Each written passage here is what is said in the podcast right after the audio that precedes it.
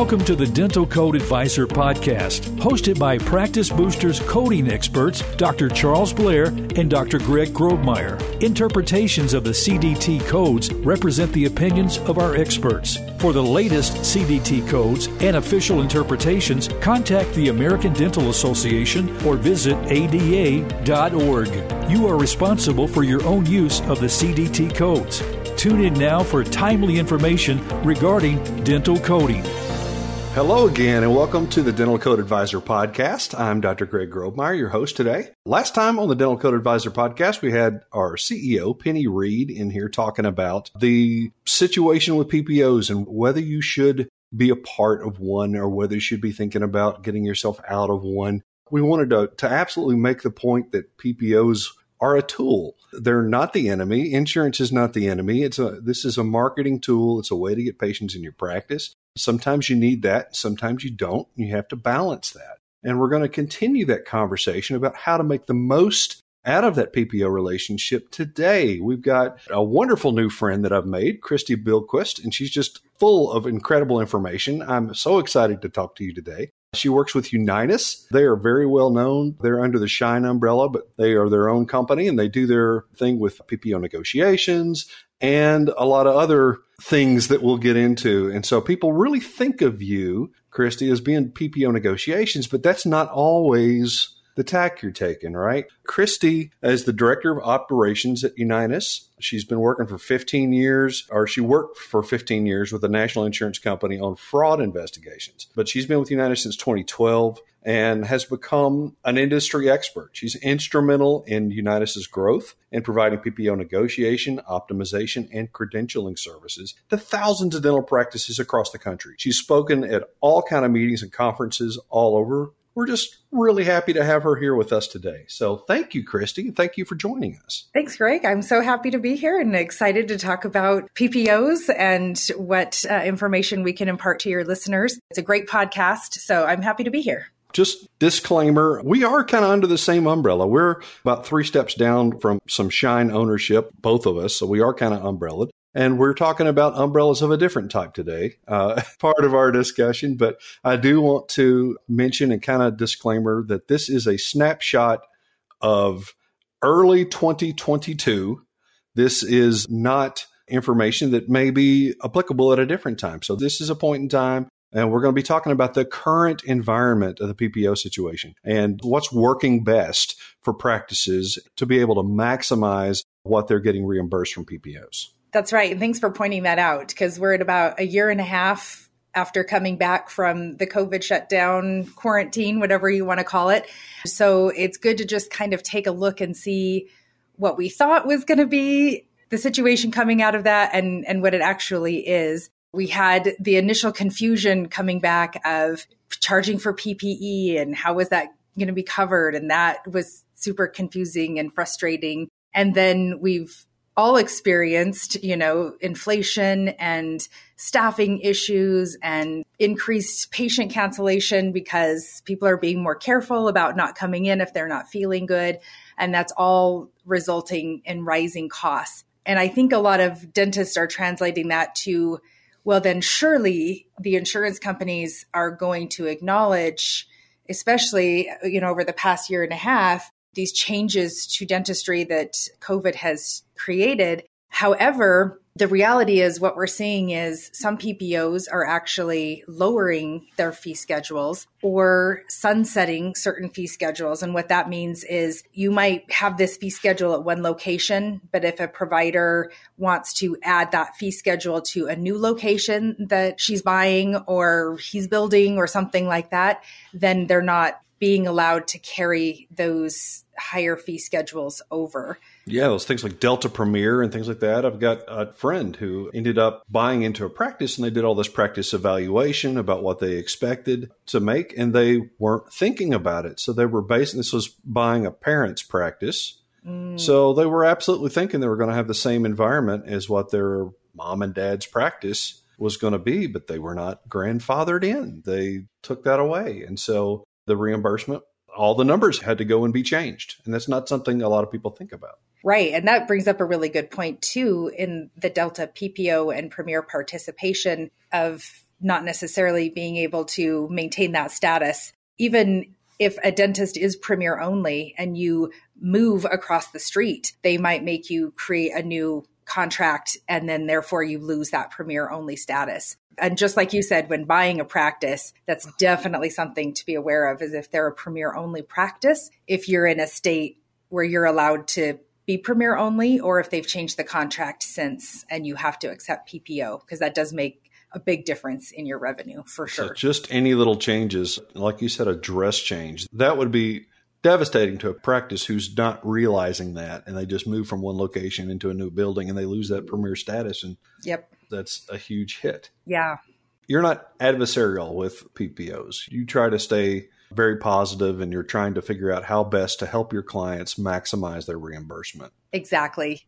Yeah we worked really hard to have those positive relationships with our reps and we recognize that they're doing a job just like we are and they're typically not the ones making the big decisions at the top. So we have really great relationships. We try to be ethical, follow whatever guidelines they set up for us. And we found that to be very good. And we have some really great contacts and working relationships with the insurance companies. So that's really important. Absolutely. But this particular environment that you're in now, from our conversation leading up to this, again, I came in thinking we were going to talk about PPO negotiations because that seemed to be the buzzword. That's the thing. Let's negotiate this. Let's get higher reimbursement, yada, yada, yada.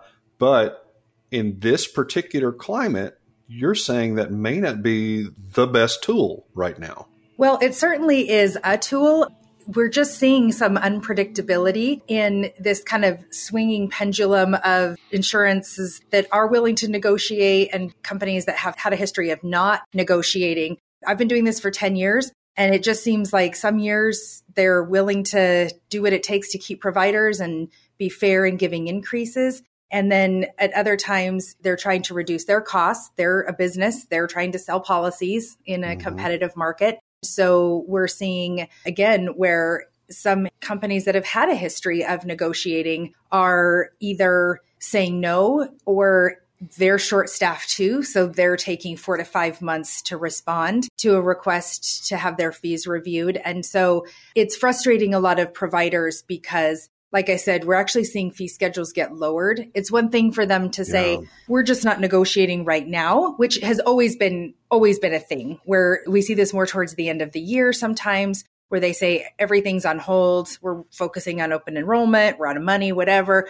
Will come back to us in January. So that's not a new thing for them to sometimes pause negotiations. But what we are seeing it was occurring a little bit before COVID, but even I think what's angering a lot of providers coming out of COVID is costs are up, frustrations are high, and then to have Cigna, for example, come in and lower their fee schedule that wasn't a rock star fee schedule in the first place is really frustrating because then it kind of shadows all of your insurance participation of I'm frustrated, I don't feel like I have control over this and how can they do that when this is my cost and it's going up and we can't change that the cost of supplies or what we need to pay staff. Right. And so we are just seeing a tough negotiation market right now when it comes to direct contracts. I see a lot of people in these dental forums that I'm on and things that they're posting photos of the letter that they got from Cigna or the letter they got from Delta. And it's a new thing that people really have not seen before. And so, what options do practices really have? What's the best tactics that they should be taking at this point in time? Well, certainly the knee jerk reaction sometimes is I'm just going to go out of network then. And that's a whole other conversation, but it's definitely worth some thought. We're going to have a podcast about okay. that. But you and I will sit down and talk about that because that's a huge one. So many people are wanting to go out of network, but there's a specific way to do it. And there's a good way to decide which one and make sure that if you're going out of network and you're still in network with somebody else under the same umbrella, you're not really going out of network. I mean, there's exactly. a lot of things that we're going to talk about, but we'll save that. Talking about those umbrellas, I know that optimization is a thing that you guys really are focusing in on right now. Right. I think most people are pretty familiar with third party leasing, but just to do a quick overview, sometimes when you sign an insurance contract, let's say you sign a contract with Aetna, you may not realize that if you're out of network with Sun Life or Principal or Ameritas, or Guardian, that they're going to be sending your information to those PPOs and the fee schedule. And if they don't already have you in network, they can add you in network under that Aetna contract, under those Aetna fees. So it happens between PPOs, and some are reciprocal and some are just one way. And then we have PPO umbrellas. And so you know those as DenteMax, Carrington, Zelis, Premier Dental Group, Connection. Their job is just to contract dentists on a fee schedule and lease them out. Some of them do have a small insurance component, patient component, but for the most part, you just want to think of them as a broker kind of. They're contracting a dentist to then lease them out to other insurance companies that can't get that doctor on a direct contract. Some dentists may not even be aware of all the plans that they are actually participating with. Exactly, exactly. And so, what it boils down to is because we have so many of these relationships and they come and they go, what happens is that creates options for providers for how you are participating in network. So, of course, this is all set up for them to access as many providers as they can and at repriced claims, a discount. So, a lot of times, if people aren't paying attention, you can be pulled into a lower paying fee and there are options. So while you might be really frustrated with your reimbursement from, you know, insurance XYZ, it could be that because that's getting paid under a low option that you have a contract with and can be moved to something else. Or, like we'll talk about later, maybe out of network is the best option. So, essentially, without getting too complicated, the bottom line is with a lot of PPOs outside of Delta, there are multiple ways that providers can be in network that's what we step in and do. We help with certainly negotiations where that makes sense and that's available. And that's pretty basic anymore. And it doesn't require like this huge email to the insurance company saying, we care about our patients and we need that. They don't care about that. I mean, they do care that you're a good dentist, but they're not looking for some big pitch for you to ask for an increase. You're either eligible or you're not, is basically how it works. So negotiations is pretty straightforward. It's not where dentists have to feel like they have to come in and make an argument. There are some insurance companies that appreciate that from the dentist, but at the end of the day, most negotiations are based on with direct contracts. Are you eligible? And if so, okay, here's the next higher up fee schedule. You know, when you're talking about optimization, really what you're talking about is figuring out which one of these carriers you have a direct contract with and making sure that it's the right one that pays the highest fee schedule that keeps you in the umbrella for those other ones as well. Exactly. And so this is where we come in because they've made it really hard for single practice, single doc, or a couple locations to navigate this because a lot of times they don't even understand the big picture on their end. They just see it from, well, I sent that information to XYZ insurance company. I don't know why you're not getting added. Or you get a sheet of all the PPOs that might fall under DenteMax, for example. But what they don't clarify is, well, okay, that's most MetLife patients, but not all. So which ones does it include and which ones does it not include? So office is trying to do this on their own. It's really really difficult. So like I was saying, the negotiations is pretty straightforward. So if that's really all you're looking for, that's pretty straightforward.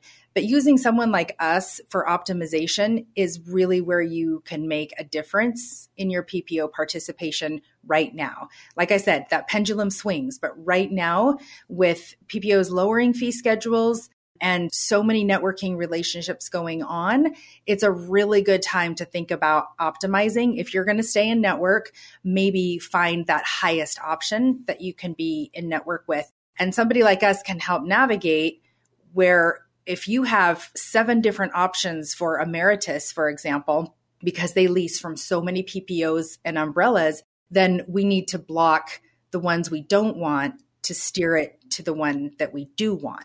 So, and we're aware of all those relationships. And when new ones get added or certain ones end, that all of a sudden it's like either you're out of network or you're moved to something even lower, then we can help navigate through all that. That's tremendous as far as what you're actually getting reimbursed in the end. This is a service that you guys offer that absolutely the ROI is worth it, in my opinion. What you guys are costing versus the returns that you're getting, it's a no brainer to me to be able to participate and have help doing this because this is a complex process. Most general dentists are just people out there, boots on the ground. They're not understanding all the ins and outs of all the networks and their relationships and their fee schedules and who pays better for this versus that. And you guys know this stuff. You're the specialist. We're referring this out. So this is something that you guys can really help out with. So what all should providers be doing right now if they're getting these letters in the mail that we're going to have to cut you by 25%? What can providers do to help themselves out? Well, number one, I would say fight back. We saw this with Aetna a few years ago when they were sending letters out, lowering fee schedules and offering sort of this cash out to providers based on their production. And basically, we're saying, here's a cash out, here's your new lower fee schedule. If you don't accept it, then we're going to lower it and you don't get the cash out anyway. So we encouraged our practices to fight back from that and say, no, we want to keep the fee schedule that we're on. So we saw some varied responses. We saw some where my dentist in particular was able to keep his fee schedule. So that was a win. And We had some where Aetna's response was, okay, you can keep it, but you're on Aetna Elite, which leaves you out of network for a lot of Aetna patients and just as a certain group of Aetna patients that you can keep on that fee schedule. And some they were told, sorry, take it or leave it. But at the end of the day, if you just take it, it's then, worth fighting. It's right, worth trying. Right, exactly. Right. You may or may not win, but it's worth fighting the fight. And we want you to push back. We want dentists to say, we are unhappy about this. This doesn't cover our costs like I said, results in you keeping that fee schedule or keeping it for a certain patient base. That's what's going on with Cigna too. You know, Cigna has the two plan levels, Advantage and DPPO. So people that are pushing back, then sometimes Cigna is letting them keep it. That's more rare. Sometimes they're saying, okay, but you can only be DPPO. You're out of network for Advantage. And other times it's just sorry, this is your new fee schedule. I can't just stress it enough. Even though, again, Delta doesn't have a history of negotiating, if there's not pushback, then nothing will ever change. So always push back when they're coming through and lowering your fee schedule. It's not wasted time, even though the answer is likely going to be sorry, take it or leave it. We still want that pushback and that dissatisfaction voiced to the insurance companies. I feel like there's this trend where established dentists, they're either getting to keep that or they may be trying to figure out how to work their way out of PPO participation, or at least, if not all, some. If you've got 12 plans that you're participating in, you probably ought to weed the garden a little bit and let the flowers grow. That's right. That's perfect. But if you've got two or three that are really working for you and you've got a strong patient base with that particular plan participation, then it may be worth keeping and fighting for and trying to get everything you can out of it.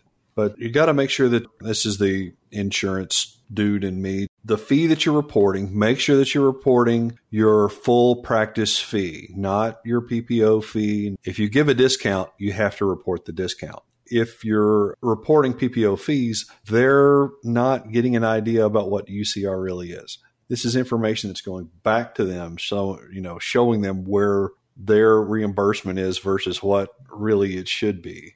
When you're getting money from the insurance company, that's the amount that you're able to keep is up to what you put in as your full practice fee. So absolutely be making sure that you're putting those on your claims. Yes. And one step further, I always recommend if you're part of an AADOM chapter or a study club, make sure that your peers are doing the same thing because I can't tell you how common that is because some providers are just scared of that write off number, even though it doesn't change anything, it whether you bill your UCR or no. or the, the PPO fee schedule rate. And all that's doing is allowing them to justify keeping their fee schedules low because if they're saying, well, this is the average of UCR that people are submitting, and you have somebody submitting a $700 crown to MetLife because that's what they're getting paid, It's pulling everybody down. Pulling everybody down. That's that's so, that one kid in class that's throwing that's right. the curve, right?